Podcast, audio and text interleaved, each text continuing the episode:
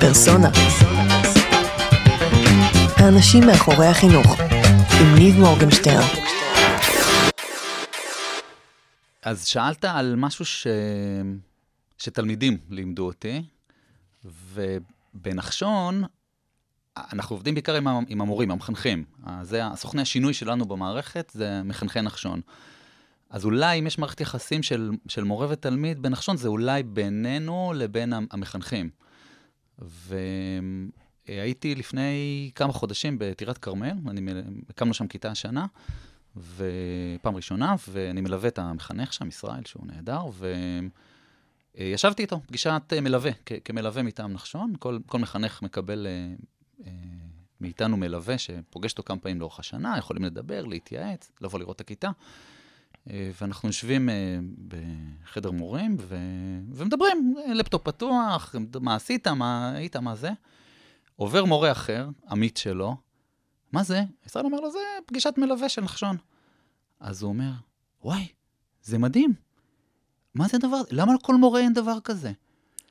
הקטע הזה של לשבת ולדבר עם מישהו מבחוץ, ולספר לו מה קשה, מה עובד, מה לא עובד. זה אחד התלמידים אומר? לא, זה אומר מורה אחר. מורה אחר. מורה אחר אומר. ולי בתור בן אדם שבא ממקום אחר, הייטק, שמייטק, ותהליכי משוב, זה מאוד בנוי, מאוד טבעי, לא קורה בכל מקום, אבל זה ברור לכולם. זה היה מין הבנה כזאת, מין בום בפנים, על בכמה דברים שנראו לי טריוויאליים, אבל הם חשובים, מרכזיים. מערכת החינוך היא מאחורה, והכלים שנותנים למורים, והסביבה שנותנים למורים, כמה היא מאחורה, וכל התמה הזאת שבטח עוד נדבר עליה, זה פעם או פעמיים או 300 בשעה הקרובה של העולם האמיתי, ולהביא את התלמידים לעולם האמיתי, ומה התוצר של מערכת החינוך, והאם אנחנו מכינים אותם למה שמחכה להם אחר כך, מה המורים מקבלים שהוא מהעולם האמיתי, ואיזה כלים, איזה ידע, איזה מוכנות יש להם, וזה בעוד הרבה דברים, אבל אפילו רק הזה של המשוב היה מאוד מאוד...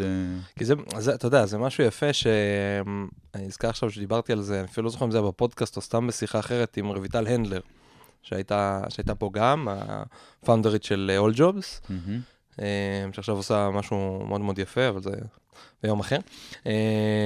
אז היא אמרה, היא מדברת על החיפוש אחר כוח העל שלך. אני מאוד אוהב את זה, אני מסתכל על זה בכובעים דומים, והיא אומרת, זה נורא קשה. אז שאלתי לי, למה זה נורא קשה? כי זה obvious בשבילך. אתה מבין? כאילו, כוח העל שלך, הוא דבר שהוא מובן מאליו. אתה יודע, אני הייתי המון שנים בחיל האוויר. אז בחיל האוויר אתה הולך, אתה מכין נגיד כוס קפה, אתה כותב כאילו 3 עמודים תחקיר, מה היה טוב, מה היה לא טוב, איך אפשר לעשות את זה יותר טוב פעם הבאה, וזה כאילו נורא ברור שעושים את זה, זה נורא ברור שעושים את זה בסוף פעילות, נורא ברור שעושים, אתה יודע, סוציומטרי לקצינים, לחיילים אחת לכמה זמן וכדומה, ויש את המשוב ואת התהליך הזה, ואין את זה בהמון מקומות אחרים, כאילו יש מקומות, כמו שאתה אומר, בעולם ההייטק שעושים דברים מסוימים, אבל גם פה יש דברים שלא עושים במקומות אחרים. ואתה מסתכל, אתה אומר, טוב, זה ברור שעושים את זה, ולאנשים מהצד זה נראה כמו, וואו. כן. ומה שמדהים פה, זה שאם רוצים ליישם את הדברים האלה, לא חייבים ישר לקפוץ, אתה יודע, ברור שאפשר לעשות יותר. אבל אפשר להתחיל מהדברים המאוד מאוד פשוטים. בלוז, ביומן, פעם בלא יודע מה, חודש, שיחה, מנהל מורה, לא יודע, פעם בשבועיים, רכז מורה, לא יודע, אפילו מורים אמיתי, לא משנה, אפשר לעשות כאילו דברים קטנים בתור התחלה. אחרי זה, אם מצליחים למסד משהו יותר גדול. וואו, אבל כאילו, אפשר להתחיל בבייבי סטפס, כאילו. לא חייבים תמיד ישר לקפוץ לקצה. כן, כן, לא, מסכים. זה מדהים שמדברים פה על הסטארט-אפ ניישן, ועל מה קורה פה, ואולי, לא אולי, בטוח, המערכת הציבורית הכי גדולה, בוודאי מבחינת מספר המשתמשים שלה, או לקוחות שלה, אתה לא יהיה איזה בן אדם אתה. דברים שהם באמת די טריוויאליים, הם לא נמצאים. עזוב משוב, עבודת צוות. נכון. מורים הם סוליסטים. הם סוליסטים. חדר מורים זה הפסקה, זה לא... ברבים מבתי הספר, אסור לעשות הכללות, ויש אחרים, אבל הם באים שם לשתות קפה ולאכול את הכריך, או לבדוק מבחן. אין עבודת צוות שקורית שם, וזה... ואנחנו רוצים שהתלמידים ילמדו עבודת צוות. לגמרי, זה העניין של מודלינג והניסיון האישי, אבל זה גם, אתה יודע, זה גם יותר מורכב, גם המון מההרכב של משרת המורה, כמה זמן יש להם, כאילו, אתה יודע, הפסקות בסוף היום, זה דבר לא הגיוני, כאילו, זה באמת משהו, כאילו, אין לך את הפנאי בכלל לנשום, אבל לא משנה, על זה נדבר בהזדמנות אחרת, רק על זה אפשר לדבר. לגמרי. מלא זמן. טוב, מה קורה, ארז לידור? מצוין. הכל בסדר? איזה כיף שבאת. תודה רבה. אז נגיד שלום גם למאזינים ומאזינים. טוב, אתה מרגיש בבית, אבל. נכון, אמרנו, זה נראה כמו האולפן שלך בבית. כן, בול, בול. אמרתי לך, זה יהיה מוזר, אני בכיסא שלך בדרך כלל, מינוס כל הציוד. לא שלי מהבית, זה בסדר. אז היי כולם, כאן ניב מורגנשטרן, ואתם מאזינים לעוד פרק של פרסונה. והיום פה איתי ארז לידור. ואפשר להגיד עליך כל מיני דברים, והחלטנו שאני לא אספר את הכל, כאילו עכשיו חלק כי אני לא יודע, זה חלק מהכיף, ועברת מעולם ההייטק לחינוך, ואתה בתוכנית נחשון, ואפילו יש הפתעה שחלק ממנה גילית לי מקודם, אבל נשמור אותה לעוד רגע. ובכלל אני התחלתי לדבר איתך, כי מאיה חביב, חברה משותפת, סיפרה לי שאתה גם מאזין לפודקאסט, והתחלת לעשות פודקאסט עם הבת שלך, נכון? אז טוב, על זה נגיע יותר מאוחר, אבל קודם בוא נתחיל מה עשית בהייטק? אז אני התחלתי בהייטק ב-99, בימי הבועה המאושרים, שכל מי שהיה לו ביחד בשתי הידיים 3 אצבעות, ועין אחת, וידע לכתוב את השם שלו באנגלית, היה יכול למצוא עבודה בהייטק. בלי יותר מ3 שגיאות. בדיוק, והתחלתי לעבוד בתור מהנדס תוכנה, ועבדתי בשני סטארט-אפים, ואז עבדתי בחברה גדולה, ואז עבדתי שוב בסטארט-אפ, ונהייתי ראש צוות, ונהייתי מנהל קבוצה, ונהייתי מנהל מחלקה, התקדמת יפה בשרשרת, נקרא לזה. יום אחד מצאתי את סמנכ"ל מחקר ופיתוח של סטארט-אפ, והייתי ביג בוס, ומסביב לעולם ומסביב לשעון, ויום אחד זה... לא, יום אחד זה לא נכון. זה היה תהליך של כמה שנים שהבנתי שצריך משהו אחר, רוצה משהו אחר. גם ה-18 שנה האלה היו מאוד מגוונות, הם ממש לא היו more of the same, הפוקוס האישי שלי כל הזמן השתנה, דברים שעניינו אותי יותר, אבל תמיד הנושא של אנשים היה מאוד מרכזי, והנושא של הדרכה או זה, זה היה ברקע משהו שמאוד אהבתי אותו. ואחרי תהליך עם עצמי של... אני רוצה משהו אחר, אני לא יודע, לא בטוח שאני יודע מה משהו אחר הזה, אבל חינוך, מין מילה גדולה ונוחה פנטית כזאת. אז אולי משהו כזה, אז פשוט עזבתי. זאת אומרת, סיימתי תפקיד ועזבתי. למה? לחופש. אוקיי, זאת אומרת, לא ידעת למה. אמרת, אני עוזב קודם כל, חינוך זה הזימות הכללי, ועכשיו אני לא יודע מה עושים עם זה, אוקיי. כן. אז זהו, הייתי בחופש, לקחתי סמסטר אחד באוניברסיטת תל אביב, מדעי הרוח, משהו שונה לחלוטין מכל מה שעשיתי. Just for fun, כאילו. היה פאן מדהים.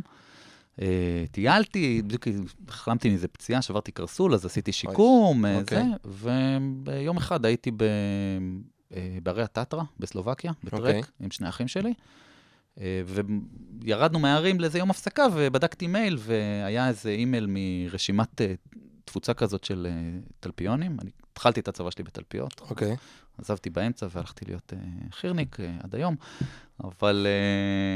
כן, טוב שבאת בלי הנשק. כן, כן, כן, שכחתי אותו. שכחתי אותו בימח. כן.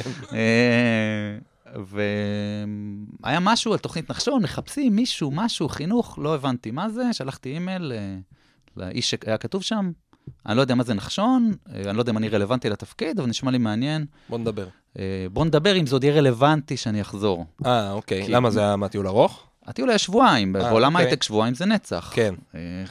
באופן טבעי, בוא נדבר, זה יהיה רלוונטי זה, קיבלתי בחזרה אימייל, יהיה רלוונטי שתחזור, תחזור בשלום, הכל בסדר, בוא נדבר. אז דיברנו, והוא הסביר לי, ואני הסברתי מי אני, ואמרנו בוא נחשוב, חשבנו, זה היה חיים שוורץ שניהל את התוכנית, מנהל את התוכנית,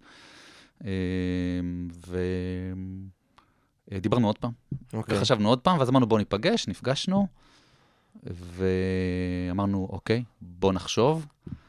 זה היה בכיוון של פיתוח משאבים לתוכנית, משהו כזה, ואז נפגשנו עוד פעם, ודיברנו, ואז אמרנו טוב, בוא נעשה את הצעד הזה.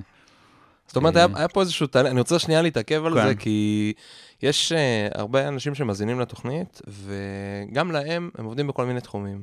הרבה בעולם הייטק, וגם להם יש איזשהו פשן בחינוך. ובדיוק היה לי כמה שיחות על זה בשבועיים האחרונים. ואמרו לי, כן, ובא לי חינוך, אני לא יודע מה לעשות. לא יודע מה זה, אני לא יודע אם אני כן מורה, לא מורה, כן. וכן, מה היית ממליץ לבן אדם שלצורך העניין נמצא היום בנעליים שלך, נמצא, עובד באיזושהי חברת הייטק, בתל אביב, או בשיווק, מרקטינג, לא משנה מה, מה היית ממליץ לבן אדם כזה לעשות? שני דברים שבדיעבד, אתה יודע, hindsight is 2020, אנחנו מאוד חכמים בדיעבד, בדיעבד את שניהם עשיתי בצורה כזו או אחרת. אחד זה להתנדב במשהו שקשור לחינוך. אני כמעט כל השנים התנדבתי, ובדיעבד אני רואה שזה הלך לכיוון של חינוך. התנדבתי במשטרת ישראל 5.5 שנים. הייתי שוטר סיור, מאוד חינוכי. הייתי בכל מיני דברים, אבל שני הדברים, לא, הדבר האחרון אולי שהייתי, התנדבתי בעמותה שנקראת עמותת נובל, או עמותת זוכי פרס נובל לקידום החינוך. בגדול אתה בא כמה פעמים בשנה לבתי ספר, יסודיים גדולים, או חטיבות ביניים, צעירים, ומרצה על נושאים מדעיים. זה בגדול.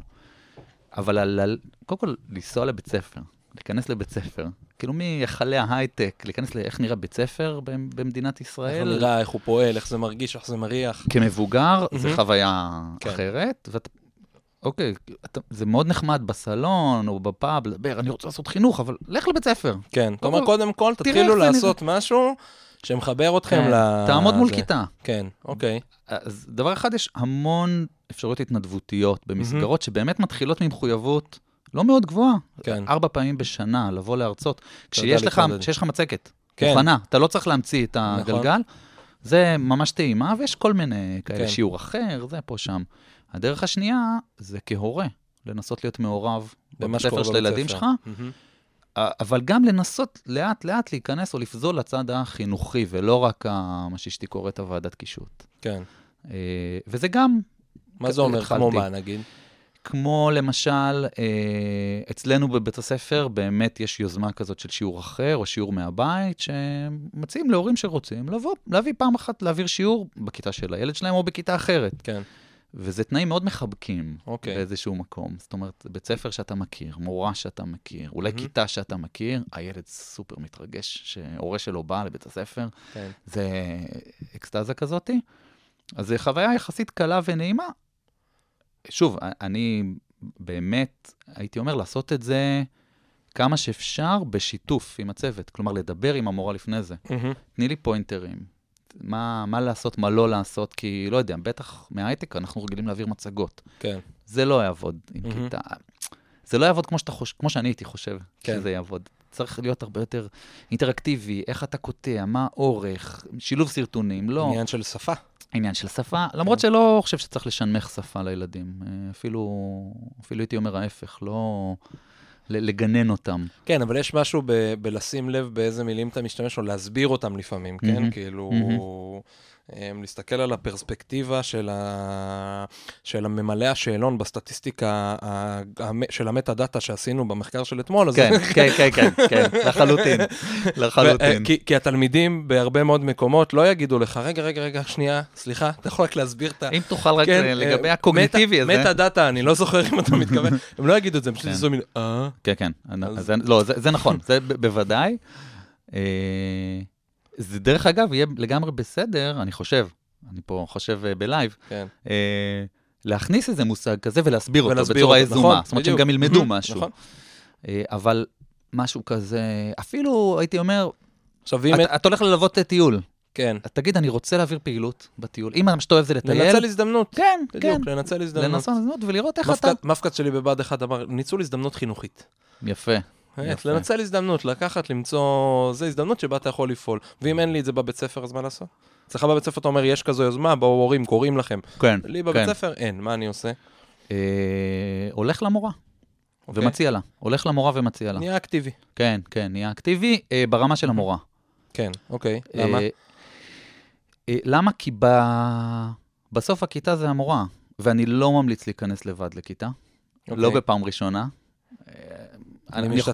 אני מצטרף להמלצה שלך. אני יכול להגיד שאני, לא אחת הפעמים הראשונות, אבל אחת הפעמים הראשונות שניסיתי להיות, מה זה גיבור, ולהיכנס לבד לכיתה, והיה לי פתרונות לבעיות, תוך רבע שעה, איבדתי את הכיתה, הייתי עבוד, איבדתי את הכיתה, זה היה נורא, היה גמור.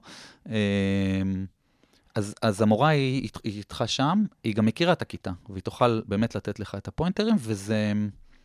אני חושב שהמורה היום במבנה של מערכת החינוך, זה נקודה מאוד טובה להיכנס למערכת, אם אתה רוצה להשפיע. לא רק להיות מורה, אלא גם כמישהו לעמוד מולו. עכשיו זה כבר מפה, זה תלוי במבנה בית הספר, בפוליטיקה של בית הספר, וזה, אתה מערב את המנהלת, אתה לא מנהב את המנהלת, אבל אם אתה פעם אחת להתנסות, תדבר עם המורה. אז אתה אומר, כאילו, הטיפ הגדול שלך פה, הוא לכו תהיו באזור הזה, לכו תתנסו, לכו תתאמו, איפה שאפשר, הילדים שלכם בבית ספר, לכו, תגיעו, תעבירו שם הפעילות, תהיו חלק, תתחילו מרבע שעה, חצי שעה, ולהיות סביב זה, ואז, כאילו, לאט-לאט, זה פשוט עניין בטח של העמקה, וגם עניין של ביטחון עצמי, ואיפה אתה מרגיש את עצמך, מוצא ותורם יותר. כן. אני עשיתי עוד שני דברים. מה עוד? שהם לא בהתנסויות, שהם יותר באיסוף ידע. אחד, אמרתי, בצורה יזומה, חיפשתי אנשים, לפגוש אותם. מורה מאצלנו בשכונה, שהיה בהייטק, ועשה הסבה לחינוך. הוא מורה אלוף העולם ברובוטיקה, עושה דברים מדהימים עם נבחרת, אבל ממש מישהו שעשה שינוי כזה. אוקיי. כמובן, אנחנו אנשים שונים, כל אחד מהמקוונים שלו, אבל לראות מישהו שעשה את המסע הזה, ולדבר איתו על בירה, שעתיים, זה מאוד חזק. זה הופך את זה למשהו יותר אמיתי ואינטימי. וחיפשתי עוד כל מיני אנשים או שהם בחינוך, או שעשו שינוי לחינוך. ממש הפצתי בקרב האנשים שמכירים אותי. אני שוקל, אני מחפש את הם מכירים. איזה חברה שלי הכירה לי, חברה שלה, שעשתה הסבה, עשתה חותם, היום היא מנהלת בית ספר. וואו. לקבל את כל הזה, התחלתי לבנות לי כל מיני מחשבות על מסלולים אפשריים, ולהבין מה אני צריך. בסוף כמובן מה שקרה, כמו בחיים, אופורטוניסטי לגמרי לא קשור, אבל זה עוד... אבל אתה יודע, פתחת פה משהו. כן, כאילו נפתח גם התודעה שלך, גם התודעה של הסביבה שלך, גם פתאום, סביר להניח שכמה חודשים לפני זה, או כמה שנים לפני זה, מייטור המין מייל דומה, זה היה מין שיפט דלית בלי לחשוב פעמיים, כאילו... זה מעניין שאתה אומר את זה, כי בפעם האחרונה שחיפשתי עבודה בהייטק, שזה היה 3 שנים לפני זה,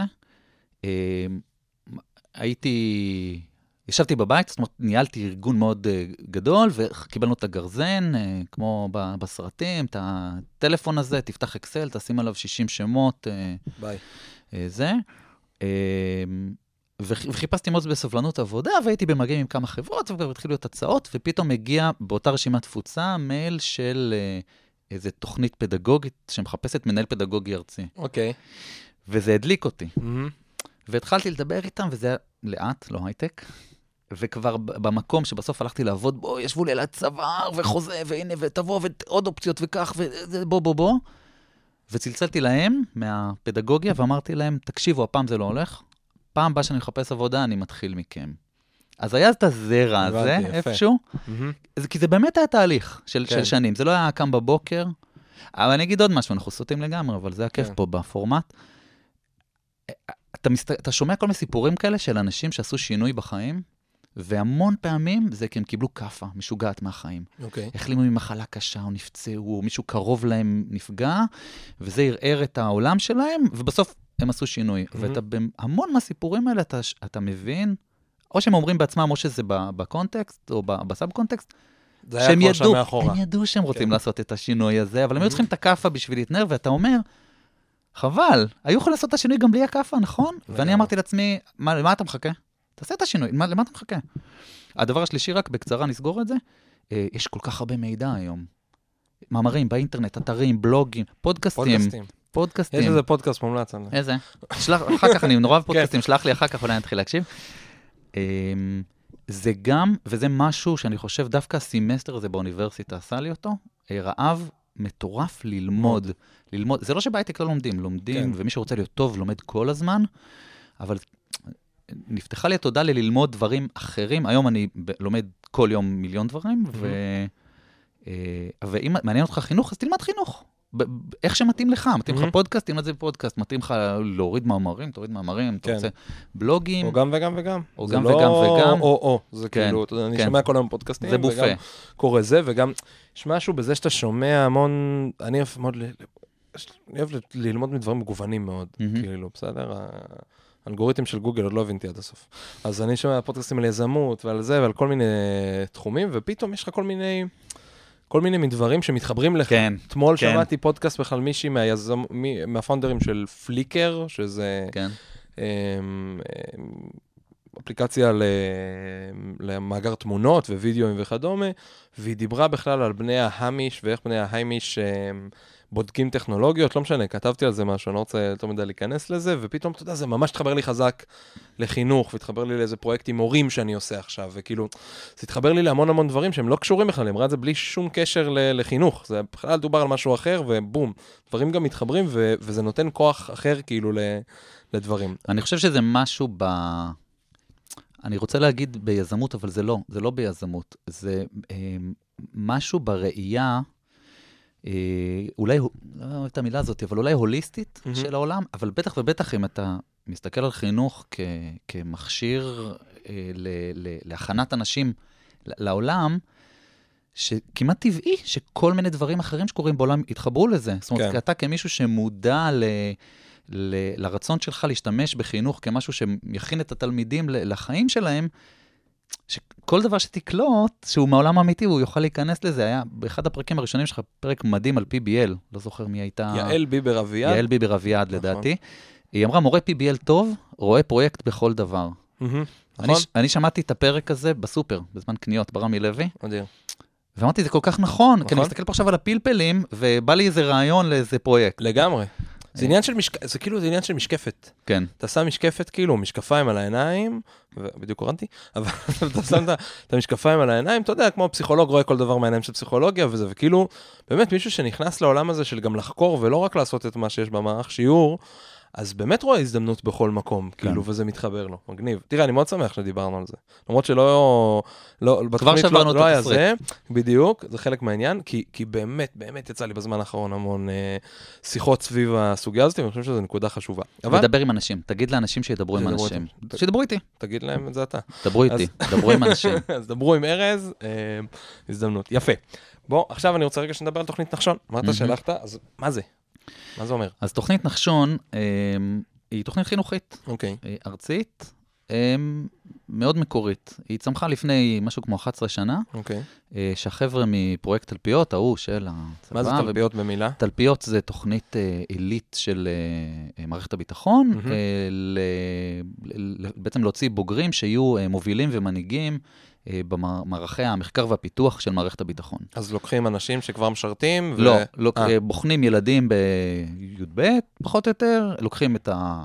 לא יודע מה, כמה שלומדים, שמנה וסלטה, כמה שלומדים, 5 מתמטיקה, 5 פיזיקה, המון מבחנים, המון רעיונות, המון סדנאות, לראות איך הם כאנשים, הם נורא תלפיונים מאוד אוהבים. שוב, אני יוצא תלפיות, מה שנקרא, הייתי שנתיים ו... החלטתי שקורא לי, יחידות השדה קוראות לי, אבל אומרים, אנחנו את איינשטיין לא היינו מקבלים לתלפיות. אוקיי, למה? סופר סופר חכם. אבל אפס בחברתי, מה? כן, כן. ואתה רוצה להיות מנהיג ולהוביל גופים לשינוי, אז אתה צריך, זה בסדר שתהיה מאוד חכם, אבל לא הכי חכם, אבל זה לא בסדר אם אתה תהיה אבם. אוקיי. אז זה הכיוון. מסלול הכי ארוך בצה"ל, 3 שנים ו4 חודשים, עושים תואר ראשון, היום זה קצת משתנה, הם אפשרים גם תארים מתקדמים יותר, לא משנה. עושים הרבה צבא, זאת אומרת, חווים את הצבא בצורה מאוד חווייתית מכל המקומות, כדי באמת להבין את מי שיהיה הלקוח שלך.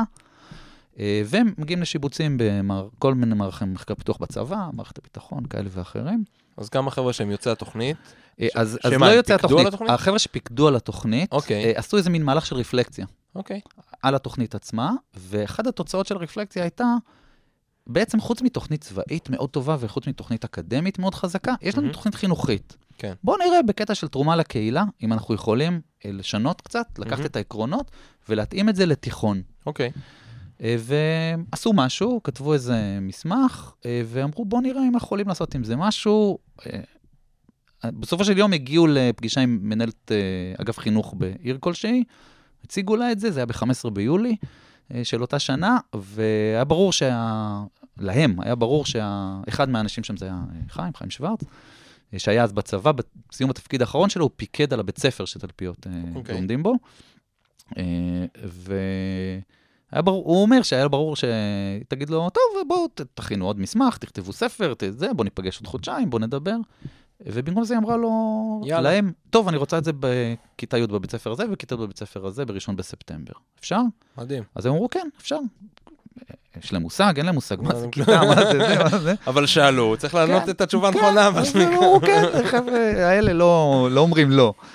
ואמרה להם, ודרך אגב, אני מסיים את התפקיד פה, ואני עוברת להיות ראש אגף חינוך בעיר אחרת. אני רוצה את זה גם שם. אז כבר תשריינו לפחות 4 כיתות ביי. 3 כיתות. 3, אוקיי. וככה תוכנית התחילה, לפני בתפשין, מה? סמכתת? יכול להיות. ב3 כיתות, ב3 בתי ספר. לפני 11 שנה, תעשו את החשבון. וככה היא התחילה. היום אנחנו ב-52 בתי ספר, ב-175 כיתות, יש לנו 5,000 ומשהו תלמידים השנה, מירוחם בדרום ועד קרמיאל בצפון. מה זה, אבל מה זה התוכנית? התוכנית היא בעצם מסגרת, היא מסגרת חינוכית, שהשתנתה מאוד לאורך השנים וממשיכה להשתנות, זה טוב שהיא ממשיכה להשתנות, כי העולם משתנה, א', אנחנו לומדים, אבל גם העולם משתנה, אם בצבא, כל דבר, 3 חלקים, נכון? אז נדבר על 3 דברים, נדבר על מה זה כיתת נחשון, מה זה יום נחשון ומה זה מחנך נחשון. רגע, אבל מה המטרה של התוכנית? צודק. כאילו, זה תוכנית, היא פועלת עם 5,000 בני נוער, זה התחיל לפני 11 שנה ב3 כיתות, כי היה מזל, זה חשוב. המטרה היא לבנות עתודת מנהיגות למדינת ישראל, בדגש על מנהיגות עם רקע מדעי. או מדעי טכנולוגי.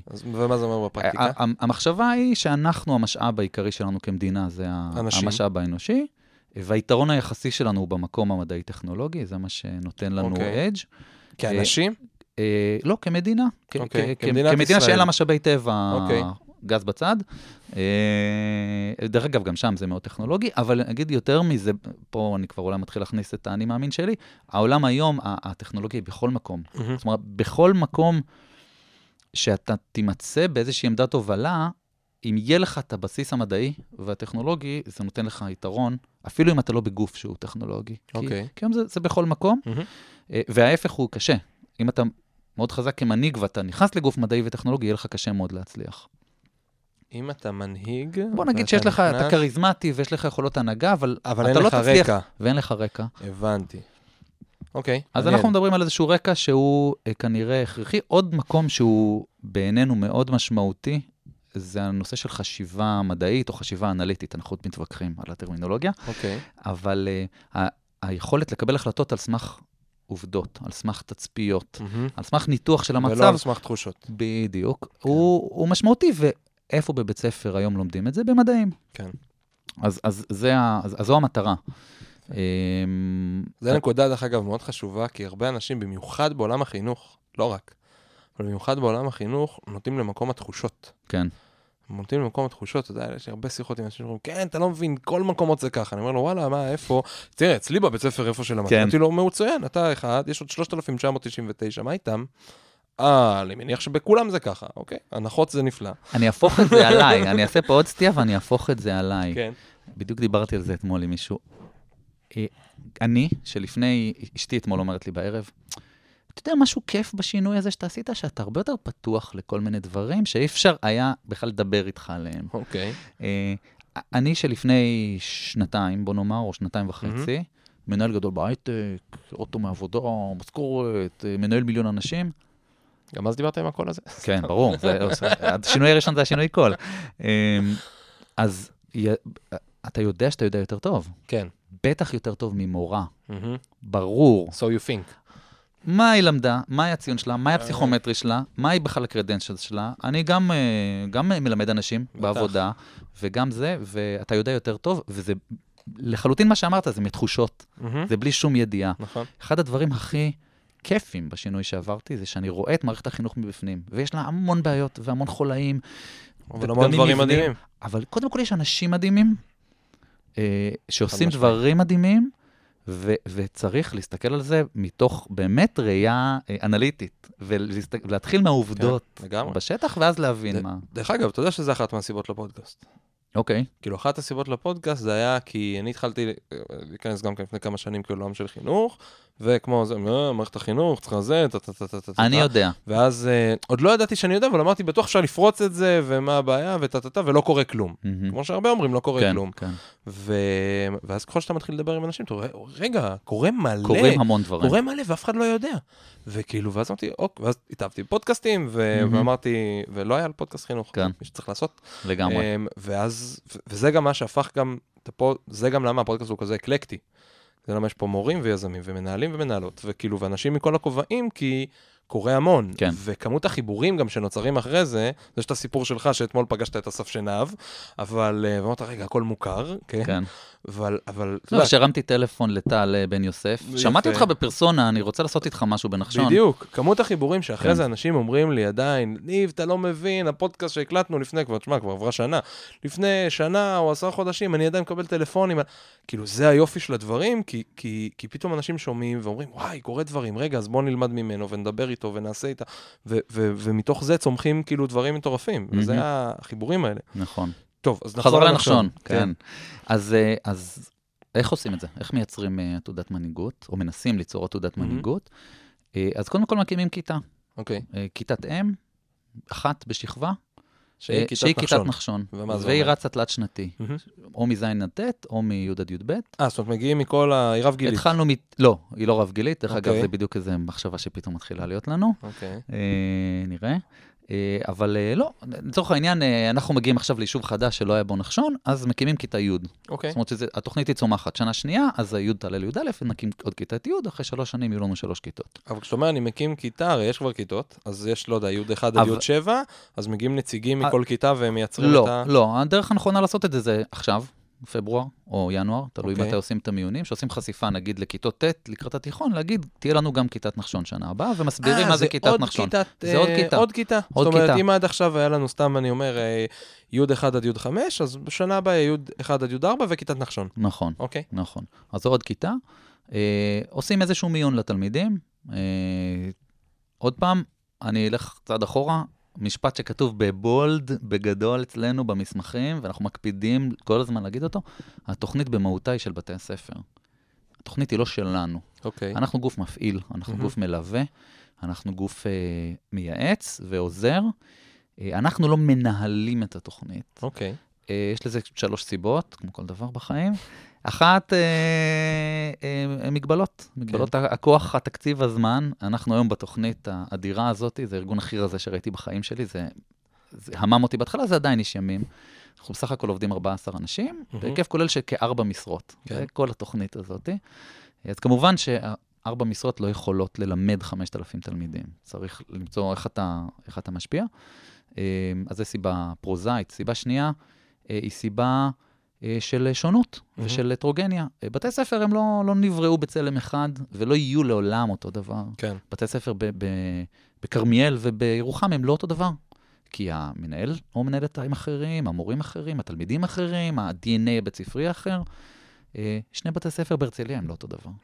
לא אותה אוכלוסייה, לא אותה מנהל, לא אותה תפיסה. וזה נכון שהם יוכלו לקחת את התוכנית למקום שלהם, ולעשות את ההתאמות בתוך המסגרת. כל זמן שהם נשארים במסגרת.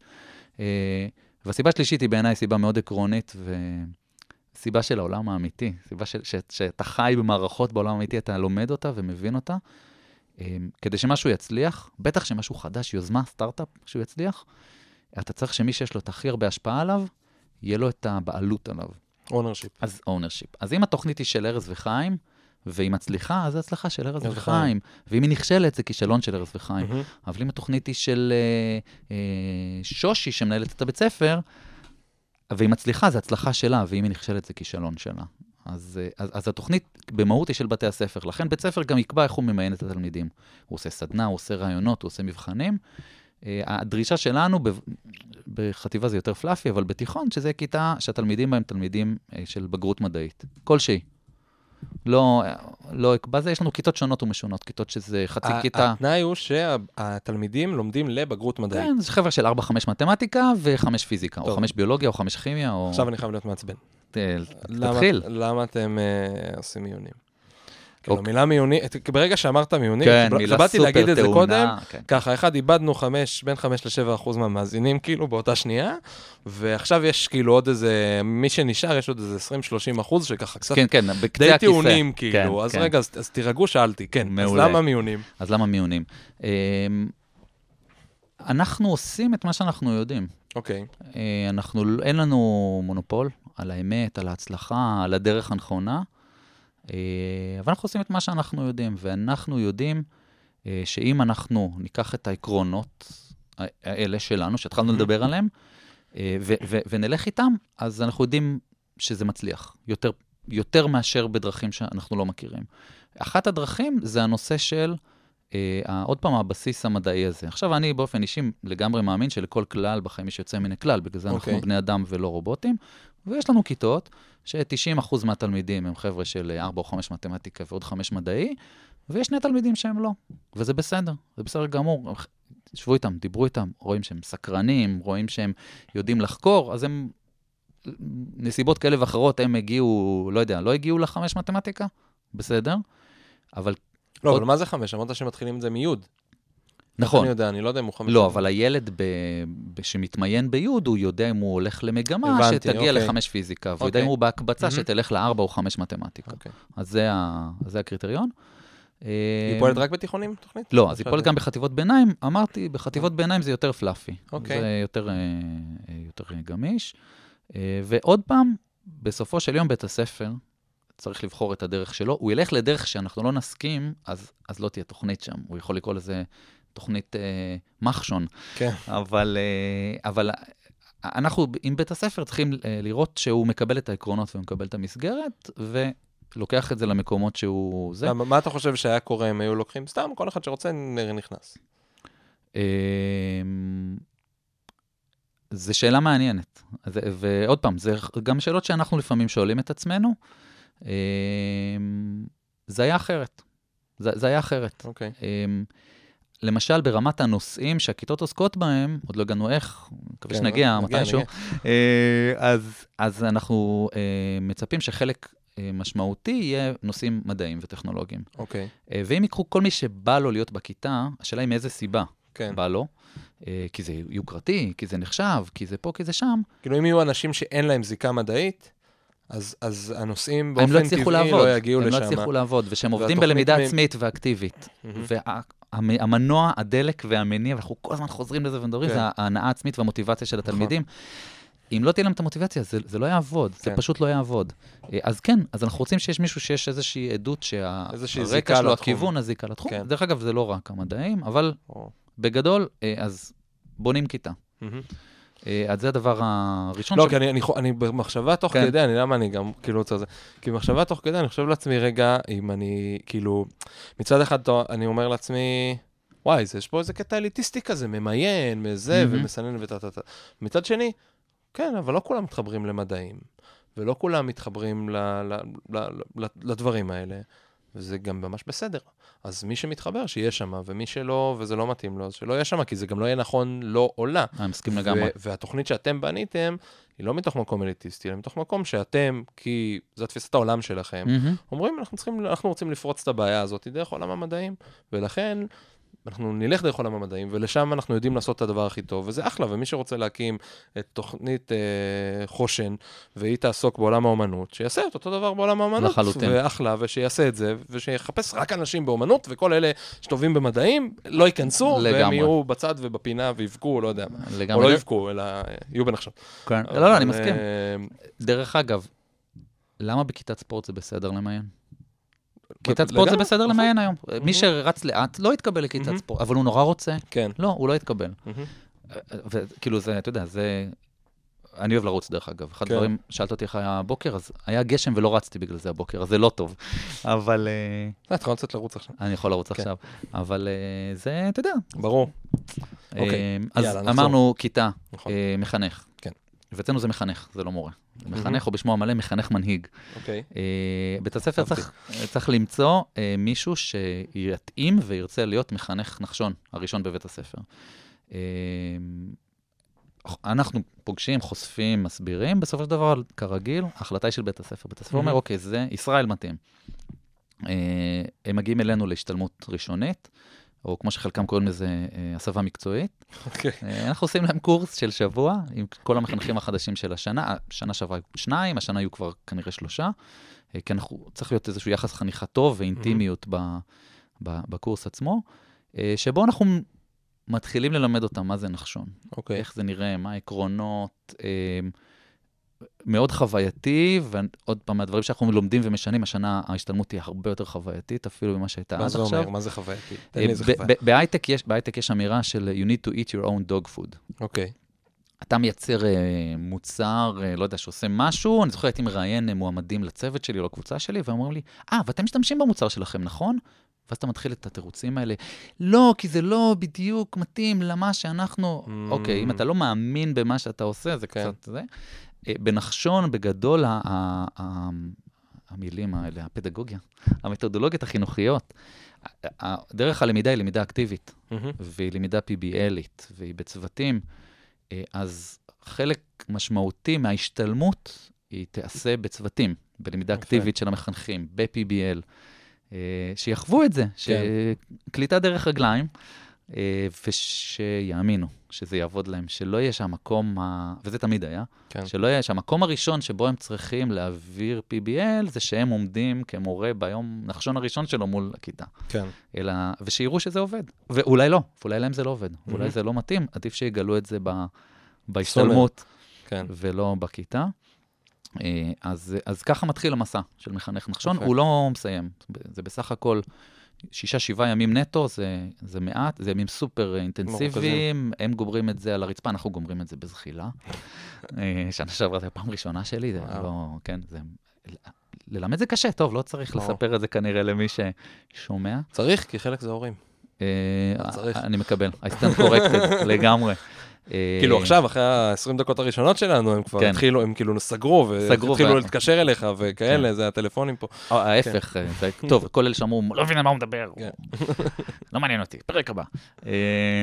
אבל, אז מתחילים את המסע הזה, זה מחנך שהוא, הוא מחנך של הכיתה, של כיתת האם, והוא נשאר איתנו בקשר כל הזמן. מה זה בקשר? זה אומר שכל קיץ אחר כך יש עוד פעם השתלמות של 2-3, של נושאים מתקדמים. במהלך השנה יש 5-6 השתלמויות כאלה של חצי יום, שאנחנו מביאים להם השראה, השרות, כלים, כל פעם אנחנו מחפשים. אבל רגע, עשיתי את הקורס, שנייה, אני רוצה רגע להיות כרונולוגי, עשיתי את הקורס, סיימתי אותו מתי? אנחנו בדרך כלל עושים את זה ממש בתחילת החופש הגדול, כדי שהם יוכלו אחר כך לצאת לחופש, סוף יוני, תחילת יולי, סיימת? יוני, בסדר. אתה מתחיל לעבוד על התוכנית העבודה שלך, השנתית. אתה פוגש אותנו עוד יום אחד. רגע, אני מקבל גם תכנים, אני מקבל כאילו מה? שאלת המערכים, אני מחייך.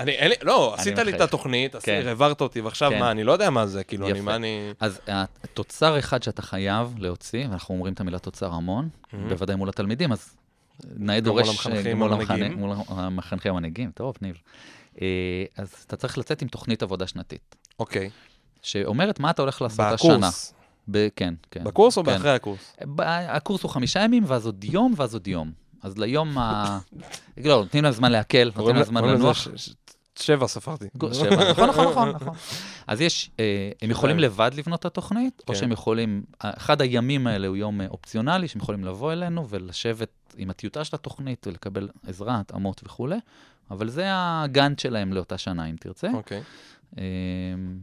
שזה לפעמים, אני בטוח שיש עכשיו מורים שאומרים, כן, ברור, ויש מורים ששומעים, אומרים, מה?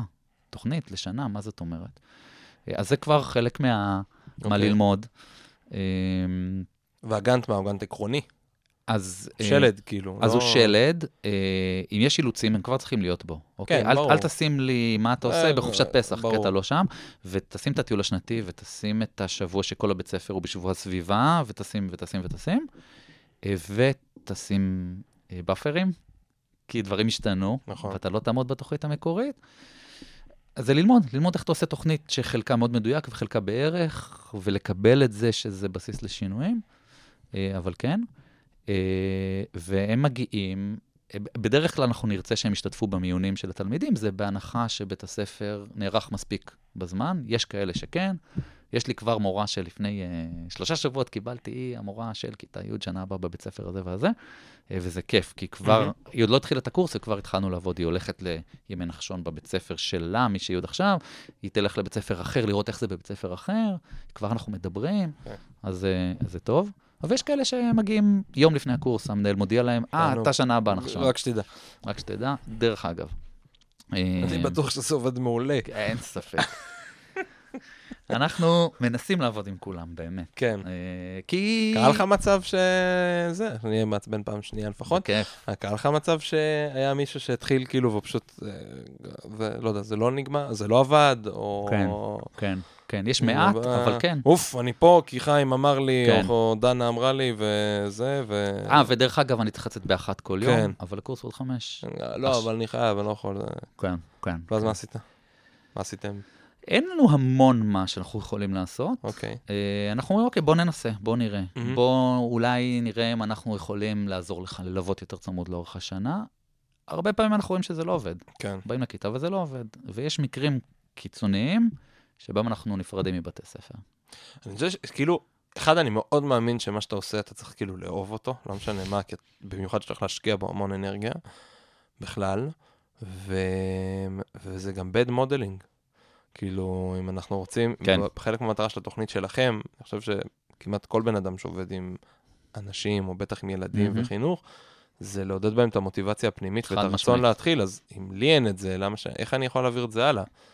אתה יודע, אם לי יש, לא יודע, קוץ ברגל, מה לעשות? היה לי איזה שבוע שהיה לי כאבי שיניים מטורפים, ולא מצאתי תור עדיין לעשות את העקירת כירורגית של שיני בינה כזה. תקשיב, זה היה נורא, זה היה כאילו 4 ימים, שאתה יודע, היה קשה לי להיות עם עצמי, ובטוח שלסביבה שלי היה קשה להיות איתי, אין מה לעשות. זה משפיע עליך, אז כאילו זה אותו דבר. אותו דבר.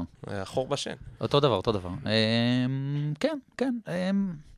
שוב, כמו בחיים זה אפור, עוד פעם, הארז שלפני, לא יודע, כמה שנים, היה אומר, נעיף אותם, לא מעניין אותי, אבל, אוקיי, בוא נראה מה אפשר לעשות עם הביצים האלה, אולי תהיה חביתה, אולי נזור לפח, לא יודע. אז יש לנו כיתה, יש לנו מחנך מנהיג. יש לנו יום נחשון. מה זה אומר? כיתת נחשון, וזה הקטע הקשה לבתי הספר, כי נגיע לזה, אולי, או שלא, התחל לקבל יום נחשון. כל שבוע, 6 שעות, רצופות באותו יום. המלצה, אם אפשר, שזה יהיה כל היום, כי כשזה עובד מעולה, לפעמים הילדים לא רוצים ללכת, הם רוצים לעשות 9 שעות. חלק מהדברים זה סיורים ודברים שקורים מחוץ לבית הספר, אז זה מאוד נוח שאין משהו אחר. יש בתי ספר ששוב יש אילוצים, אז הם ילמדו מ8 עד 10 משהו, ויום נחשון יהיה מ10 עד 2, או מ11 עד 3. אבל אז הם נותן גמישות גדולה יותר פשוט. כן, אבל הם חייבים את היום הזה, יום בשבוע, ברמת הטריוויאלי, זה הכלי הטריוויאלי הכי חזק שיש לנו. עצם זה, שאתה שם הורה טוב. עזוב, הוא לא מעולה והוא לא ב-300% מוטיבציה, הוא ב-80% מוטיבציה, והוא מורה טוב. שהוא מקבל 6 שעות עם הכיתה שלו, רצוף, כל שבוע, על 6 שנים, אם זה מזין עד י' ב', זה שנה. כן, זה מטורף. זה שנת לימודים. עכשיו, אין ציון, אין בגרות, אין בחינות. זה ללמוד. זה 6 שעות ללמוד וללמד.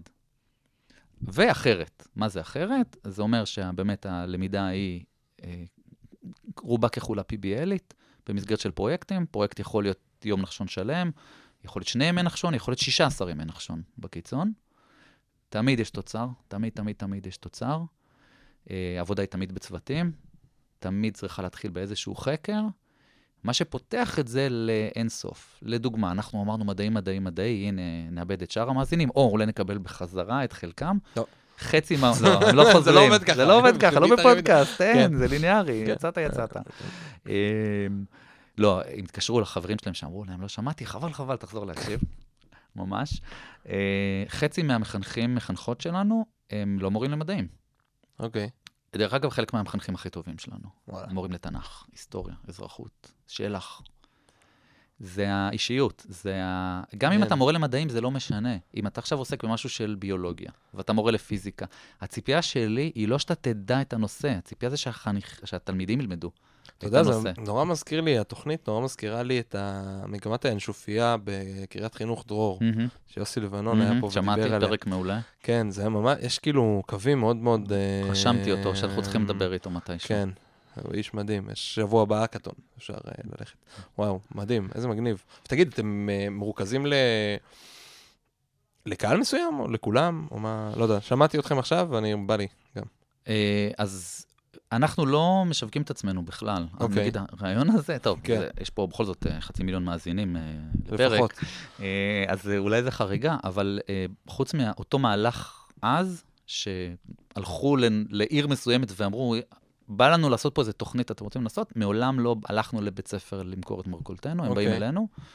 מי שרוצה יופי, מי שלא, לא. הם משלמים על התוכנית? מי משלמים? אז זהו, אז את 6 שעות שבועיות, ועוד 4 שעות שצריך לקבל קום מחנך, הם צריכים למצוא מאיפה להביא אותם. אין בתקציב משרד החינוך שורה, שעות נחשון. המנהל צריך מסד לשעות שלו לראות מאיפה הוא זה. זה בעיה קשה הראשונה. הבעיה שנייה זה המערכת. הוא צריך לתפות את המערכת מסביב לזה. שהחבר'ה של 5 פיזיקה ו5 ביולוגיה ו5 כימיה, ביום שלישי מ10 עד 2, אין להם שום דבר אחר. אבל בכל השכבה, לא רק אלה של נחשון, גם זה בלגן, זה קשה, זה אירוע קשה. בעיניי זה סופר חיובי, זה דמי רצינות. ממש. מי שלא רוצה מאוד את התוכנית, הוא לא יוכל לעשות את זה. הוא לא ילך. כן, ברור, כי דורשת מלא כאב ראש. אבל לא משלמים לכם, כאילו על זה. לנו לא משלמים. יש עניין שהוא עכשיו מאוד רגיש, של תשלומי הורים, כן, לא, אבל בגדול, עוד פעם, אנחנו אומרים לכיתת חיות תקציב. תקציב של... אבל זה לא משהו שעובר אליכם, זה משהו שהכל... זה לא עובר אלינו, זה כדי שהם יוכלו לצאת לסיורים, שהם יוכלו להביא סדנאות, שיוכלו להביא את סדנת הספוקן וורד של אסף, או לא משנה מה, כל דבר אחר. עוד פעם, שיהיה להם גמישות. אתה רוצה יום מלא כדי שיהיה להם גמישות, אתה רוצה שיהיה להם תקציב כדי שיהיה להם גמישות. זה הרבה מעבר לגמישות, לא, זה הרבה מעבר לגמישות. אנחנו מדברים עולם אמיתי, עולם אמיתי, להכין לעולם אמיתי. היום מולה יש אינטרנט, יש מחשבים, הכל טוב. אתה חייב לצאת פיזית החוצה לעולם האמיתי, לראות את הדברים הלכה למעשה, בטח ובטח. לעשות חקר מקדים, להכין תוצרים, ואז לקחת את התוצרים שלך לעולם האמיתי. תעשה חקר על אנרגיה מתחדשת, אוקיי? אבל אז, במקום להציג אותו בכיתה, תציג אותו בחברת הייטק ישראלית שעוסקת באנרגיה מתחדשת, ותקבל פידבק אנחנו עכשיו עושים פרויקט בדיוק אתמול בלילה, היינו בשיחת וידאו עם כמה מחנכים, לכבוד שיגור החללית הישראלית הראשונה לירח. פתחנו את זה לכל הכיתות, היו, לא יודע מה, אם יהיה 10 אנחנו נהיה מאושרים, כנראה יהיו פחות. תעשו אצלכם בבית ספר ערב בנוסח תד שקשור לחלל. אוקיי, יפה. תעשו חקר, תעבדו בצוותים, כל צוות מכין הרצאה נוסח תד, 8 דקות, ותעשו את זה לכל בית ספר, לשכבה, להורים, לא יודע, תזמינו את ראש העיר. כן. תחליטו מה הקריטריונים שלכם לזכייה. הרצאה המנצחת מכל אחת מהכיתות עולה אלינו אליפות נחשון, לא יודע מה, הגמר, whatever, נעשה את זה בפסח. אצלנו, באוניברסיטת תל אביב, באודיטוריום, כל הכיתות מגיעות, ההורים של מי שרוצה יגיעו, אנחנו נביא כמה מכובדים, מנסים אולי נצליח להביא מספייס אייל את השופטים, או לא משנה, סתם שישבו וישמעו, ותציגו את ההרצאה הטובה מכל כיתה. יפה. אז חייבים... זה פתוח רק לנחשון? כן, כן. אז אוקיי, איך הם יגיעו לאוניברסיטה? אוטובוס. אוטובוס עולה כסף, הם צריכים תקציב. רוב התקציב הולך לאוטובוסים. כן, לגמרי. כן, לגמרי. לנו הם לא משלמים, אנחנו הכסף שלנו בא ממשרד הביטחון ואוניברסיטת תל אביב, ומכל תורם שנצליח להשיג. אם מישהו שומע והוא... כן, כל התורמים, אז זה הזמן. נא להתייצב את אלה. 1, 6, טוב, נגמרה.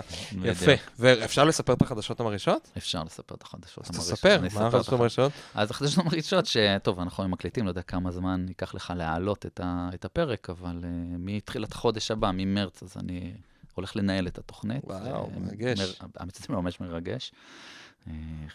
אנחנו לא נפרדים מחיים, הוא נשאר, אבל הוא ביקש החלפה אחרי 11 שנה. זה מי שיתפוס את המקום מתחת לאלונקה. כן, כן. אני חייב להגיד ששוב, אנחנו ארגון, בהרבה קווים הוא דומה אולי לדברים שיש בהייטק, אבל הוא בוודאי לא זהה, והוא שונה מרוב הארגונים שראיתי בחיים שלי. וגם ברמת הניהול, בפועל מה שקורה כבר הרבה זמן, או בטח בחודשים האחרונים, זה שזה לא שיש מנהל, שהוא מנהל, אנחנו כזה 3 העובדים שהם רוב 4 משרות, עושים את הניהול ואת זה, וזה תענוג. זה יופי, שיהיה בהצלחה. תודה רבה. תראה, אנחנו מתחילים להתקרב לסוף. וואלה. ולא הצלחנו בכלל, אני בכלל הבאתי אותך בשביל לדבר על נחשון, רציתי לדבר על לידורקאסט. כן, משהו על תוכניות, מה בן אדם עושה. כן, בדיוק, מה שנקרא, אדם מתכנן תוכניות, ולמעלה הוא יושב, מתפרקע מצחוק. אוקיי, אז בוא, אבל אנחנו נדבר על לידורקאסט. נדבר על לידורקאסט. אז מה זה לידורקאסט? אז אני משוגע על פודקאסטים. זה שעבדתי בעבודה הראשונה, לא ראשונה, אבל שעבדתי בהייטק, והתחלתי לנסוע באוטו ולא לנסוע ברכבת, אז השתגעתי מהזה, ואחת העובדות שלי אמרה לי, תשמע פודקאסטים. עבדת בתל אביב? עברתי בתל אביב, הייתי נוסע ברכבת, זה היה מעולה, מבנימינה, לפטופ, עובד, זה לא משנה, זה זמן עבודה. ואז נכנסתי לאוטו, פקקים, שעה ורבע לכל כיוון, לפעמים שעה וחצי, יורד מהפסים, התחלתי לשמוע אודיובוקס, ואז פודקאסטים, ונדלקתי. והדלקתי את חיים, שבאתי לנחשון על פודקאסטים, כי הוא כל היום על הכביש, ואז הוא אמר לי, תקשיב, יובל מלכי הזה הוא איש מדהים, הקטעים בהיסטוריה, איזה, תביא אותו, נעשה משהו ביחד בנחשון. מצאתי מישהו שמכיר את יובל מלכי, דיברתי איתו, לגמרי מדבר את הראש הנחשוני, עולם אמיתי, תוצרים, זה, והבאנו אותו. ויש כיתות שהוא מעביר להם סדנות פודקאסטים, שילמדו עוד סוג של תוצר, שעשו פרויקט משמעותי שמשפיע. לא דיברנו על כל הקטע של נחשון, שרוצים להשפיע לטובה, מה זה מנהיגות יוצרת שינוי חיובי בסביבה וכו'. נעזוב בצד. הלכתי לסדנת פודקאסטים הראשונה שהוא העביר בכיתה שלנו, ואמרתי, וואי, זה מה זה פשוט? זה חינם וזה פשוט, לא מה צריך? עוד עשיתי 2-3 קונטרולים ללמוד, 2 אפקטים, זהו. והתחיל הקיץ, החופש הגדול, והבת שלי, תמר, הבת שלי הבחורה, חופש גדול בין ד' ל-ה', היא לא עושה כלום. כלום. יושבת עם הפלאפון, בטלוויזיה בואה, ירדתי מהפסים. כן. אמרתי, תקשיבי, את ואני עושים משהו, אנחנו נעשה פרויקט לקיץ, מה נעשה. גם היא וגם יואב, הבן שלי, גם אוהבים פודקאסטים, שומעים את היסטוריה לילדים, שיובל מלכי, ועוד כמה פודקאסטים בנסיעות. אבא, למה? לא, לא מכיר, לא. לא, אז הנה. לא, מעולה. אבל למה, תנינה אולי פחות לזה. אנחנו שומעים המובן מאליו, חלק מהפרקים מדהימים, מעולים. שיר אחד, שומעים את שיר אחד, מדליק לגמרי. אמרתי לה, את רוצה שנעשה פודקאסט? אמרה לי, יאללה, על מה? אני אומר לה, לא יודע, מה שמעניין אותנו. אז אמרנו, בוא ננסה, נעשה פודקאסט. אז הקלטנו איזה פרק, היה מאוד כיף, נסענו לחופשה משפחתית, אמרתי לה, את רוצה, בואי, תחקרי את אחד האתרים. מה שקורה שהם מקליטים בלייב, בלי זה, בלי עריכה. נסענו לטיול משפחתי, אמרנו בוא נעשה איזשהו חקר, את תעשי חקר על אחד המקומות, ואת תעבירי לנו את הסיור, ואת יודעת מה, נעשה מזה פרק. אז עשינו פרק על אנבוליין, והתירה של המשפחה שלה, וזה היה נחמד, התחלנו לעשות פודקאסט.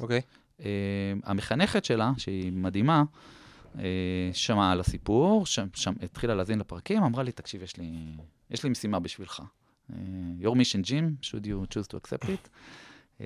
הם עושים המון דברים בכיתה, עושים קצת, לומדים קצת PBL, היא באמת למידה מאוד אקטיבית, היא מנסה.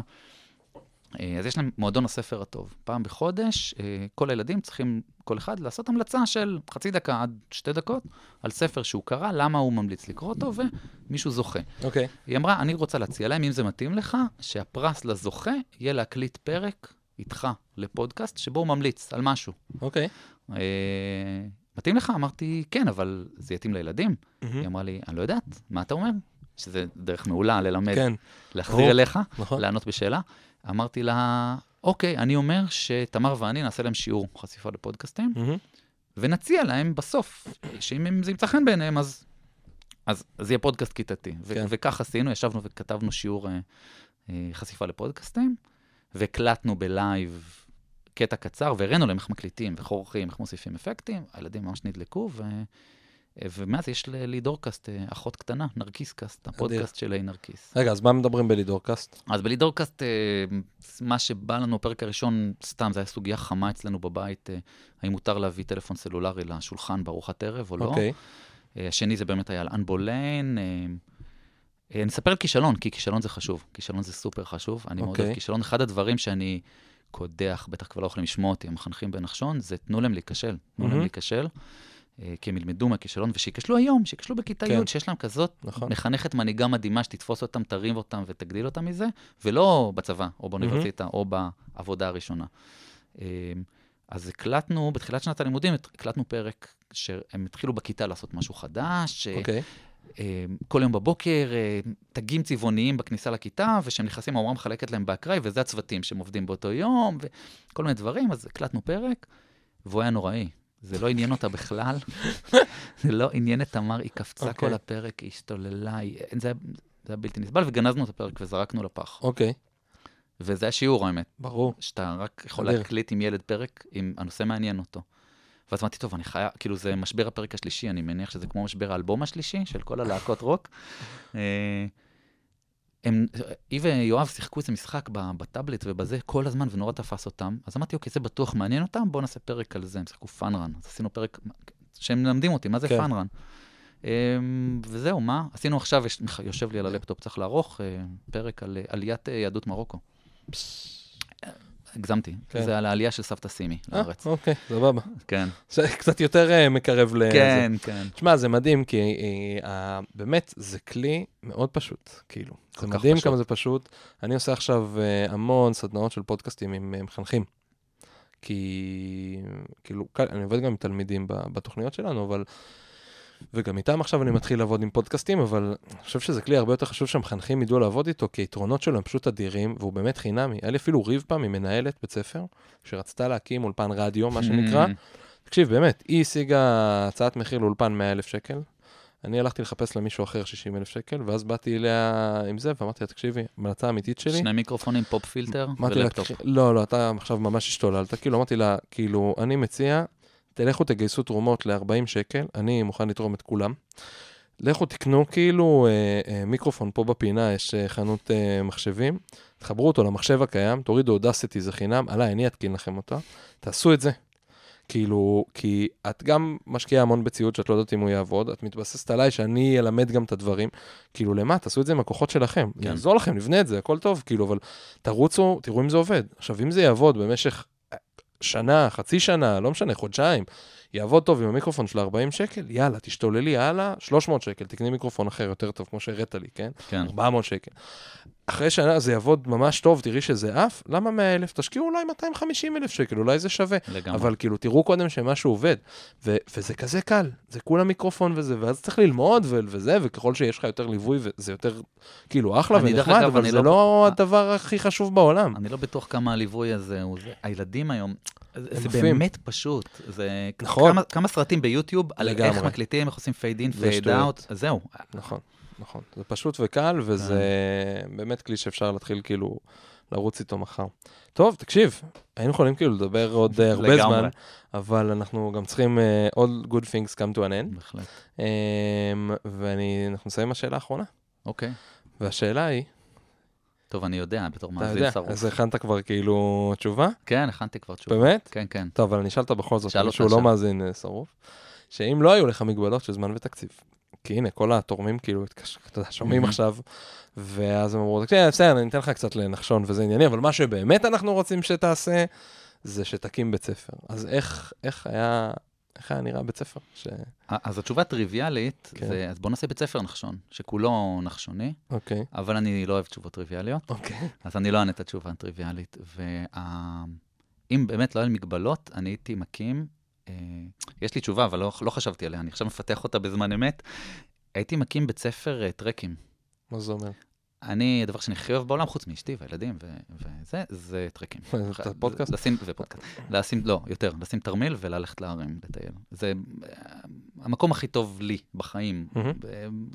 הכל מסתדר, הכל נכון, הכל טוב, אבל זה לגמרי מאפשר למידה, כי לעשות משהו גופני, פותח אותנו כבני אדם. המון פעמים שהייתי צריך לגרום לאנשים לשנות משהו, ללמוד משהו, אני מתחיל במשהו פיזי. אפילו סתם משחק היכרות, תקומו, תסתדרו לפי הגובה, תסתדרו לפי... הפיזי פותח את האנשים. כשאתה יוצא החוצה, יש המון מה ללמוד, על הכל, על מדעים, על לא על מדעים, על היסטוריה, על גיאוגרפיה, על... אז לא יודע, הייתי פותח בית ספר טרקים. אז אולי יש גם כיתות... אבל כל שבוע יש טיול, זה ברור שכל שבוע לפחות, ומהר מאוד זה גם נהיים טיולים של כמה ימים, כדי שיהיה אימפקט שהוא נשאר, וזה אולי המניע ללמיד, אבל אתה לומד עבודת צוות, אתה לומד אחריות, אתה לומד תכנון. כן, כי הילדים מתכננו את התלקים. ברור, ברור. אתה לומד מנהיגות, אתה יכול ללמוד הכל על החיים... החיים זה עוד קלישה, כן, חזרנו. החיים זה מסע, נכון? אבל לא רק החיים, בחיים יש המון מסעות, אוקיי? מסע שלך בקריירה, מסע שלך במשפחה. אז בוא תלמד מסע. בוא תלמד מה זה מסע. איך מתחילים מסע, איך עושים מסע, איך סוגרים מסע. אז כן, אם לא היה לי מגבלות, לשם הייתי משתולל. יפה. טוב, פעם מה שולח לטרק, אבל תקרא לי, עד כאילו, ממש שנסגור את הזה. זה איום או הבטחה. לא כדאי לי, אתה אומר. לא, אני אומר, אוקיי. אתה תשלם את המחיר. טוב, טוב, אני אחשוב על זה, אז אולי פעם נוספת. כל עוד זה ברמת אישי, ויש לי איזה מקום שאני חושב שאנחנו נסיים שוב את הטרק, אז יש לי המלצה. אז מעולה. וואי, ארז, תודה.